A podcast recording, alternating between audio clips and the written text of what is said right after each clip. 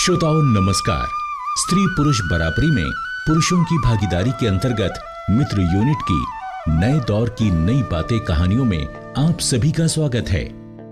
साथियों, ये audio series corona संक्रमण जेंडर और सामाजिक न्याय से जुड़ी है। आइए अब सुने कोरोना संक्रमण और लॉकडाउन के दौरान किशोरी सशक्तिकरण और जेंडरगत भेदभाव पर आधारित दीपू की कहानी टूटती बेड़ियाँ। बेटा दीपू लॉकडाउन के कारण वैसे ही कारोबार चौपट हो गया है। अरे कुछ उम्मीदें तेरे से है। तू बर्तन धोने में लगा है? पिताजी नीलू पढ़ाई कर रही है। मैं घर का काम निपटा रहा हूँ। हम लोग बारी बारी काम करते हैं। बेटा नीलू लड़की है। वो कल अपने ससुराल चली जाएगी।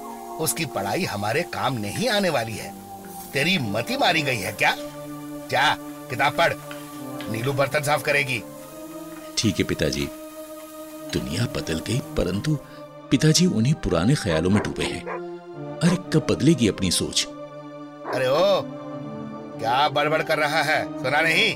किताब खोल नाश्ता नीलू देकर जाएगी। भैया मैं बाद में पढ़ूँगी। मैं तुम्हारे लिए नाश्ता बनाकर लाती हूँ। नहीं नीलू तू बोलना सीख। अरे जमाना ऐसे ही नहीं बदला है। देख अपने साथ हो रहे भेदभाव के खिलाफ घर पर नहीं बोलेगी तो क्या बाहर बोल पाएगी? भैया मैं ही एक लड़की थोड़ी हूँ। सब लड़कियों के साथ ऐसा ही होता है। नीलू मुझे ही कुछ करना होगा। देख मैं कम से कम अपने घर में तेरे साथ भेदभाव होता नहीं देख सकता। भैया मेरी सहेली नीमा मेरा इंतज़ार कर रही है। मैं उससे मिल लूँ? देख कोरोना संक्रमण की सावधानियों का ध्यान रखना। नीमा, बता, ये लॉकडाउन कब खुलेगा? अब तो घर के अंदर जी उबने लगा है। वो तो अच्छा है कि दीपू घर के कामों में मेरा हाथ बटाता है। अरे, उसने मुझे फेसबुक चलाना भी सिखा दिया है। नीलू, मैं क्या करूँ? तेरा भाई तो बहुत समझदार है। सुन, कल मैंने आशा दीदी से फ़ोन से बात की थी। भाई को पता चल गया। उसने मुझे खूब डांटा। पता है, कहने लगा, कल से फ़ोन को हाथ मत लगाना। नीमा, विरोध करना सीख। क्या हम लड़कियों की तकदीर में यही लिखा है कि मायके में भाई या पिता की डांट फटकार सुने और ससुराल में पति की मार खाएँ? नीलू, मैं भी सब समझती हूँ, परंतु क्या करें? ठीक है, चलती हूँ। कहीं भाई ने देख लिया। तो पिताजी से शिकायत कर देगा।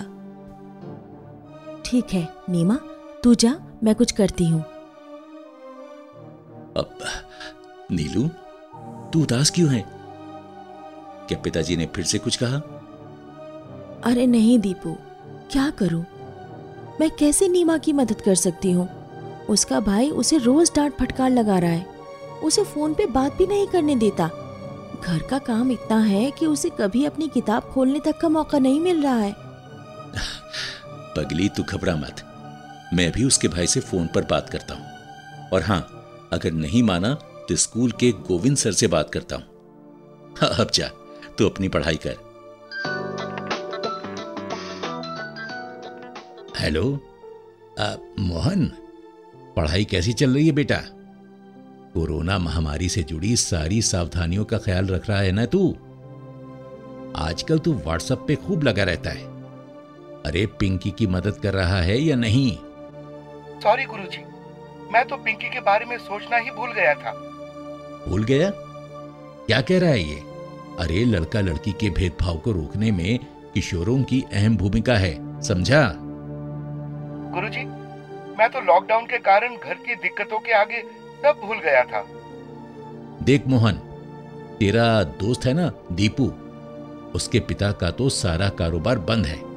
लेकिन दीपू ने लॉकडाउन के दौरान अपनी बहन को मोबाइल की कई सारी जानकारियाँ सिखा दी हैं। तू बता स्कूल में तूने भी तो कहा था मैं भी जेंडर चैंपियन बनना चाहता हूँ। अब बता तूने बहन की क्या मदद की? गुरुजी आज से आपको कोई शिकायत नहीं मिलेगी। देख हमारे सामने भले ही कितनी ही दिक्कत क्यों ना हो लेकिन हम किसी के साथ भेदभाव नहीं कर सकते। हमारे समाज में समय समय पर दिक्कतें आई हैं लेकिन समझदार लोगों ने हमेशा समानता का साथ दिया है। जी गुरुजी। देख मोहन लॉकडाउन के बहाने हम घर में लड़कियों के ज्ञान कौशल को बढ़ाने से नहीं रोक सकते। अरे उनका भी तो हक है इन सबको समझने का सीखने का पता है तुझे? कई जगह से फ़ोन से पता चला घर में भाई लड़कियों को फ़ोन तक नहीं दे रहे हैं। देखो मोहन तुम और दीपू एक व्हाट्सएप ग्रुप बनाकर अपने आसपास के दोस्तों को जोड़ो और उन्हें समझाओ कि इन दिनों किशोर अपनी बहनों को किस किस तरह की मदद कर सकते हैं। समझा? गुरुजी आज ही बनाते हैं। गुरुजी ग्रुप में आपको भी जोड़ दूँगा। हाँ हाँ जोड़ दो।